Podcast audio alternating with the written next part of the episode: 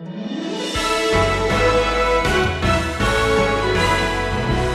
your presence here today an indication of your curiosity of the gospel and desire to hear what we believe? I'm so glad you've come. Keep listening.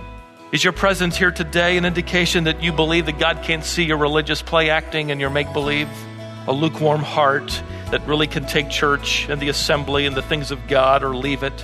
Listen to the warning, my friend. Stop playing games with God lukewarm Christianity is actually nauseating to the Savior who gave his all for you.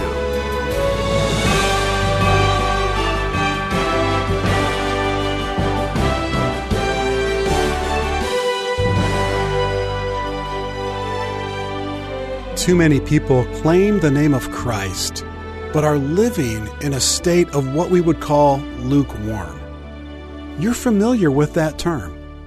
When it comes to their passion for Christ, they're neither hot nor cold. They're just, well, lukewarm.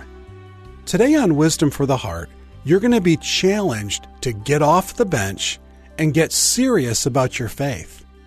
If you've grown complacent and comfortable in your walk with Jesus, you need to hear this lesson. Stephen Davey takes us back to Revelation right now with the message that he's called the Church of the Closed Door. For one last time, let's dig into the divine mailbag, shall we, and pull out the last of seven letters written by Jesus Christ to a church, this time to the church that mirrored its culture, the church in Laodicea. Revelation chapter 3 verse 14. And to the angel of the church in Laodicea, write The words of the Amen, the faithful and true witness, the beginning of God's creation. Now, once again, Jesus Christ signs his name at the beginning of the letter and chooses descriptive phrases of himself that fit the message that he's going to deliver to this particular church. Would you notice there are three of them? The first descriptive title tells us that he is the first and final, he is the conclusive word. He calls himself simply the Amen. Amen uh, in the Hebrew language is simply the transliteration of the word for certainty or truth. In the New Testament, our Lord would often use the word, uh, and in your King James Bible, or maybe your New American Standard, whatever you may have, it's translated verily, verily, or truly, truly. Amen, amen. Transliterated gives us the word amen, or somebody with a deep southern accent. Amen, right? Well, Jesus Christ says, I am the amen. I am, as it were, the word of certainty. I am the word of truth. Now, when you amen a song, a singer, or a preacher, you're effectively saying, you are telling the truth. And I'm buying into that. I commit to that. So use it sparingly. Jesus Christ follows this similar description up with another reinforcing title, verse 14. Again, he calls himself the faithful and true witness. He says he is faithful in his consistent witness, not only first in his conclusive word, but he's faithful. In other words, what I'm about to tell you is the truth, the whole truth, and nothing but the truth, as any witness should do when they enter the witness stand. They will be a faithful witness that is, they'll only tell the truth. They'll tell you the whole truth, nothing but the truth. And so Jesus Christ says, That's exactly what I will do. I will tell you the truth. In fact, it's interesting that it is the resurrection, is it not, of Jesus Christ, which is the greatest evidence that he was indeed telling the truth. The third and final description which Christ says about himself is this He is the first in his creative work. He refers to himself in the text as the beginning of God's creation. Since the English translation can be ambiguous enough often to mislead the English reader. The English reader can interpret here that Christ is the beginning of God's creation, in that I suppose he was the first created being. However, the Greek word for beginning is the word arche. Doesn't mean he was the first created being. It means he is the source. You could write the word source in the margin of your, of your text. He is the beginning of creation in the sense that he is the one who began it. He began it all. He is the beginning because he started it. It also carries the nuance of source in this word arche. In him is the beginning of creation. Genesis chapter 1 says, say with me, in the beginning God created the heavens and the earth. Okay, everybody else say it with me. Here we go. In the beginning God created the heavens and the earth. He was, at the beginning, the source of its beginning. It's interesting that Colossians chapter 1 will inform us that it is actually the Son of God who was the creative agent of that creating moment. Paul writes to the believers in Colossians chapter 1 that Christ is the image of the invisible God. He is the firstborn of all creation. There again is another word that can be easily twisted prototokos. Firstborn literally means or refers to the one who has first place. He is supreme over all of creation. He is sovereign. He is supremely first. That's very likely that already the seeds of Gnosticism will have influenced in its, in its early uh, moments in this church at Laodicea, certainly Colossae.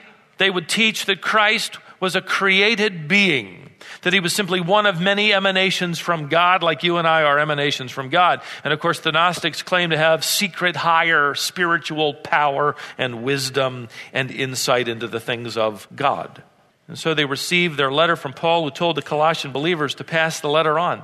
After you read it, I want you to pass it on. Guess where? He says in Colossians 4:16, "And when this letter has been read among you, have it also read in the church of the Laodiceans."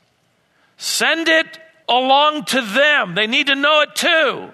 He is the supreme being over all of creation. He is the source of all that is. In him and by him were all things which were created colossians 1 16 so jesus christ is saying here at the outset of this letter to the laodiceans i am final in my conclusive word. I am faithful in my consistent witness and i am first place in my creative work. Now here comes his diagnosis verse 15 i know your works. You are neither cold nor hot. Would that you were either cold or hot the words Christ uses here are extreme opposites. Ice cold is the word he uses, freezing, and boiling hot. I wish you were either extreme. Either extreme has benefit. I wish you were ice cold or boiling hot. When the little girl was picked up after Sunday school, her mother asked her to recite the verse she'd learned the verse was, Many are called, but few are chosen. And it came out like this Many are cold, and a few are frozen. here's, my, here's my theme verse then. I wish you were cold. This text, by the way, has nothing to do with climate or body temperature. It's a reference that the Laodiceans would fully understand. See, the only downside to living in this incredible city was their drinking water. It was lukewarm. It was brought by aqueduct from Hierapolis, six miles away. And by the time that refreshing water arrived, it was tepid, it was lukewarm. Listen, on a hot day, there's nothing more refreshing than cold water, is there? How do you get lukewarm water out of the tap? You turn on a little hot water and you turn on a little cold water, and you get lukewarm water. Lukewarm is a wonderful analogy for compromise. The middle of the road, on the fence, in neutral. You're lukewarm, he says, verse 16, because you are lukewarm and neither hot or cold. You're neither comforting or refreshing. I will spit you out of my mouth. Some churches make the Lord weep. Some churches make the Lord angry. Some churches grieve him. Some churches make him sick. I find you and your empty religion and your compromise nauseating. These believers were self sufficient, they were self enamored, self absorbed, skin deep, anemic. They had no interest in providing either comfort or refreshment to anybody around them. And would you notice what they thought they were and what Christ knew they were. Look at verse 17. You say you are rich You say you, you've prospered and need nothing, but, but this is what you are.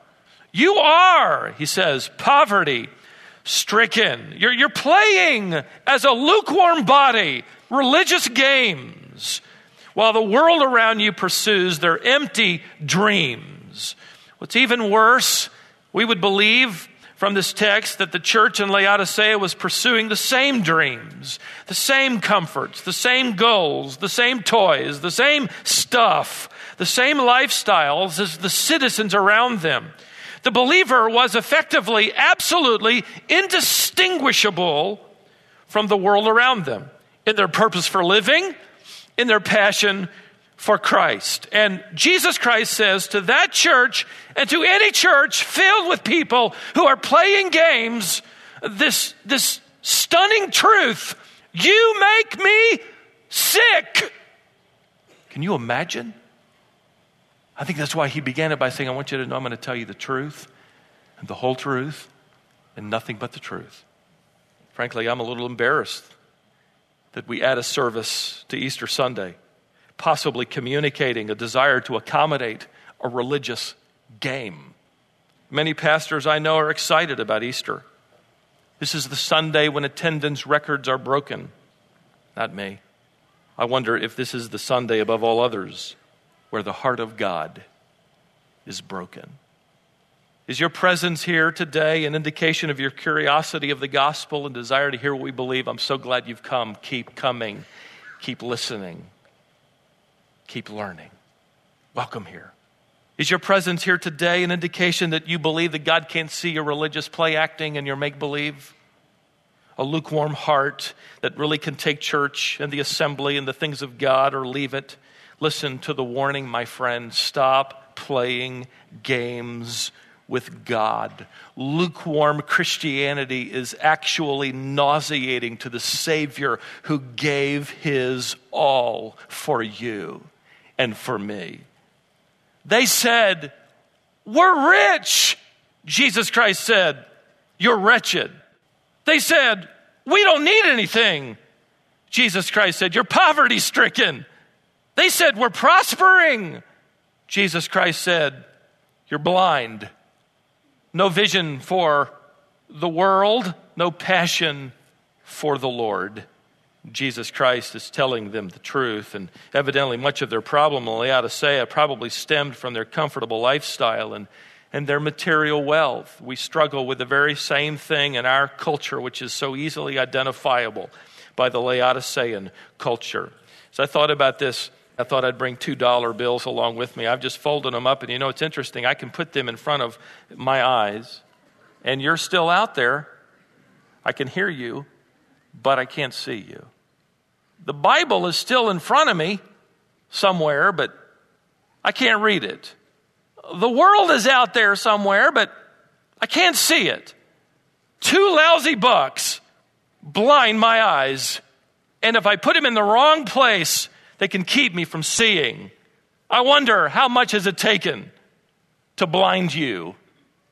This is the diagnosis of their true condition from the one who has the last word, from the one who tells the truth, from the one who is sovereign. This is his diagnosis, but our gracious Lord doesn't stop there. He goes to the prescription for their total recovery. Now, it's, it's identified with three features that come out of the culture of Laodicea that they would certainly have understood uh, immediately. In verse 18, Christ says, I counsel you to buy from me gold refined by fire, so that you may be rich. In other words, I know you know all about gold. You got so much of it to spare that when you have a natural disaster, you don't have to have the troops come in and the government uh, help out. You, you just empty your pockets and rebuild. I know you understand gold. In fact, you have so much of it in the banking system. We learned that when Cicero was traveling through Asia Minor, he waited till he got to Laodicea where he could cash out his letters of credit.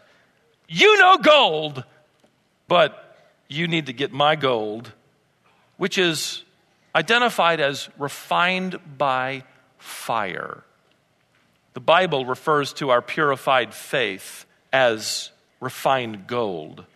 Job said when he suffered that when God had tried him, he says, I will come forth as purified gold. God is saying, Be willing to, to pay the price for the gold I offer you that comes from tested faith. Christ goes on to counsel them to not only buy gold refined with fire, but to wear white garments of faithfulness. Notice verse 18 so that you may clothe yourself and the shame of your nakedness may not be seen. Jesus Christ says, in effect, you might be shipping name brand stuff all around the world, but you are naked. You major on garment manufacturing, but you're naked to the eyes of God who sees through us. The symbol of white clothing is used throughout the book of Revelation to speak of the righteous deeds of the saints. Revelation chapter 19, verse 8. In other words, he's saying the, the nakedness of your inactivity and passivity and lukewarmness needs to be replaced with the righteous deeds of those who belong to me. Faith that is genuine is demonstrated. It's busy. It's serving Christ as Lord. At the end of verse 18, the Lord counsels them to pursue one more thing salve. He says, You need to buy from me salve to anoint your eyes so that you may see. Laodicea was famous for its medical centers. They were especially proud of an ointment they developed from nard to help those who suffered with earaches, and people would come to Laodicea to be helped. They were even more famous, however, for their, their, their well known tephra phrygia. It was a tablet. It was eye powder that was considered in that ancient world capable of helping weak and ailing eyes. The substance was exported all around the world in tablet form, and, and you'd get your tablets and you'd grind them up, and then you'd add a little water, and you'd make a salve, and you'd cover your eyelids with it to help your eyes. Jesus Christ says to them, You are known around the world for helping people to see, but you are blind. Come, get salve from me. Let me put my truth and my discernment and my grace on your eyes so that you can see and detect true needs. You can discern true opportunities. You can spot danger. You can identify godly direction. You can make pure and wise decisions. You come to me and I'll, I'll restore your spiritual sight. I will restore your spiritual vision for the things of God and the true needs of the world. Listen, when the church read this letter, it must have sent them reeling. Imagine, can you? Getting a letter from the Lord saying, You nauseate me. Can you imagine that? Everybody gathers, got a letter written by Christ to the messenger. And then sit there and hear him say, Church at Laodicea, you make me sick. Wow. It would have been devastating to read that in reality we are poor and naked and blind. The Lord compassionately reminds them then in verse 19 those whom I love, I reprove and discipline. Isn't that good? He just kind of sticks it in there. Look, the only reason I'm saying this is because I love you. I'm reproving you because I care about you. I'm disciplining those whom I love. The worst thing to ever be is in a position where God leaves you alone. I love you and I don't want you to live in this condition. And those whom I love, I reprove and discipline, so be zealous and repent. Change course, turn around, confess your sinful pride and self centeredness and arrogance, and get moving. You see, my friends, he's writing Christians here. He's writing to people who had become indistinguishable from their culture. They, they fit in, they related. They never caused anybody any heartburn over the gospel. No trouble.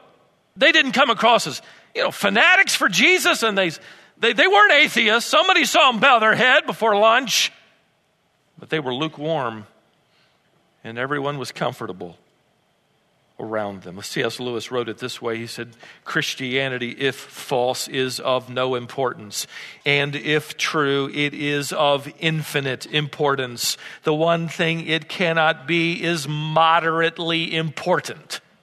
No such thing. Finally, notice the invitation in verse 20. He says this wonderful text Behold, I stand at the door and knock. If anyone hears my voice and opens the door, I will come into him and eat with him, and he with me. This is an invitation, by the way, to the church. This is still a valid church. They're in grave danger, but there is still hope. Though often this text is used as a text for an evangelistic appeal, it's an invitation from Christ to the church to let him in, to fellowship, to eat supper. There were three meals. The first one was a little, little slice of bread and dipped it in juice, wine. Second meal was on the run, on the road, out in the field. The third one was the long one, Deipneon. It was, it was where you sat around and talked, fellowshipped, enjoyed one another. That's the word he used. I want to come and eat with you. I want to eat that meal with you where we can linger and talk. Would you notice here that he's knocking? He doesn't break down the door, he doesn't barge in, he just knocks. Can you imagine the condescension and humility of the sovereign Lord? That in order to have fellowship with not only the corporate church, but you and me individually, that he would actually knock? This is the door of fellowship, my friend. He waits for you to wake up in the morning and say something to him. He waits for you to read his word sometime during the day.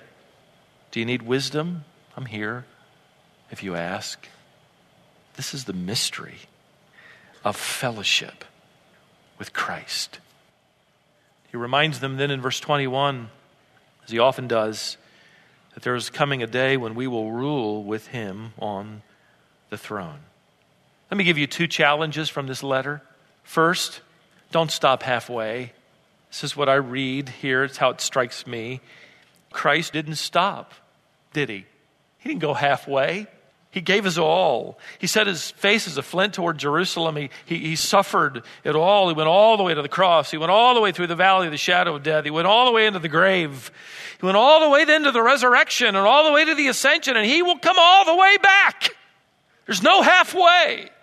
So the challenge would be for us to do the same, to pick up where we've left off, finish the job, finish the task, plug back in, start over, sign back up. Don't stop. Secondly, don't settle for half hearted. There's no place in the Christian life for neutral affections, for coasting. Engage.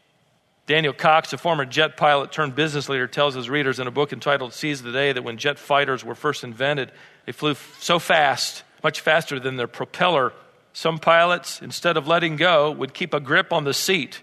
Terrified by the speed with which they flew through the air, not to mention the g forces on their bodies. So the engineers went back to the drawing board and came up with a solution. The new design called for a strap, one end attached to the front edge of the seat under the pilot, the other end attached to an electronic take up reel behind the headrest. Two seconds after ejection, the electronic take up reel would take up the slack, literally force the pilot out of his seat, freeing the parachute to open. He writes, Bottom line, fighter pilots needed a device to launch them out of their seats. The question is, what will it take to launch us out of ours? It is a hard hitting letter like this. It is a reminder to be zealous for Christ. I was copied on an email from a college student who asked for prayer. Several people in our fellowship for a guy she knew in high school, and somebody sent it to me and said, Isn't this wonderful? And I didn't have a chance to ask her, so I'll leave all the names out. But she writes this Back in high school, I made friends with this young man. He was one of several Jehovah's Witnesses in my school, who, by the way, believe that Jesus was created. At first, we enjoyed our common sense of humor, which built a great friendship. Sadly, he received a lot of pressure to either convert me or deny me and not even talk to me. So, four years ago, he gave me the ultimatum because I didn't convert, he no longer talked with me. Four years later, now, just recently, he contacted me. He said that he had realized that his faith didn't make sense. He no longer accepted that the 12 men that make up the Watchtower Society were in themselves the way to salvation. He didn't believe that anymore. It had concerned him that they had banned Greek and Hebrew to compare the original translations of the Bible to make sure their version, the New World Translation, was accurate. Most importantly, he refused to accept that the Watchtower Society had more authority than the Bible. He now considers it manipulation to keep their followers from thinking for themselves. As a result, his family has disowned him. His friends won't have anything to do with him. He finds himself more alone than he has been in his whole life. Now, notice this. But he is very excited about his decision.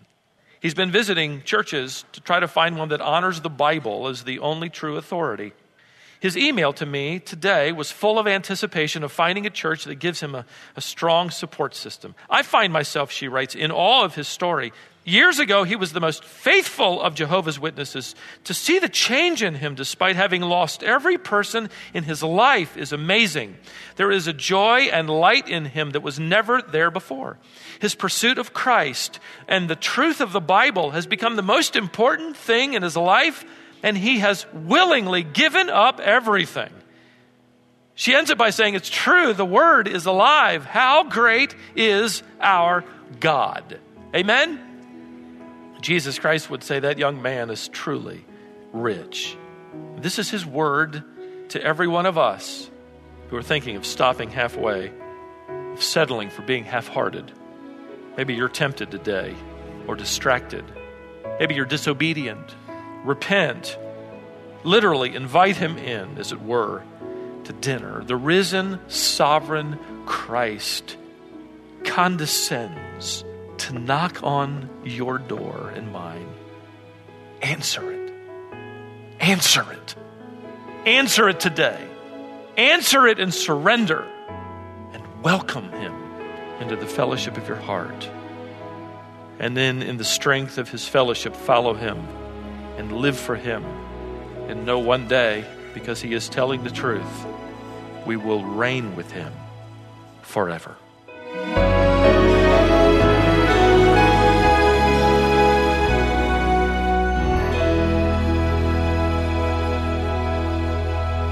With that important truth, Stephen brings to a close not only this lesson, but this series.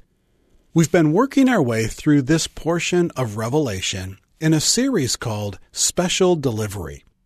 If you missed any of the lessons in this series, we've posted them to our website, wisdomonline.org. You can go there anytime to listen to each message or read Stephen's manuscript, free and on demand. This series is also available as a CD set. You'll find information about that online as well or call us at 866 48 Bible. And then join us next time on Wisdom for the Heart.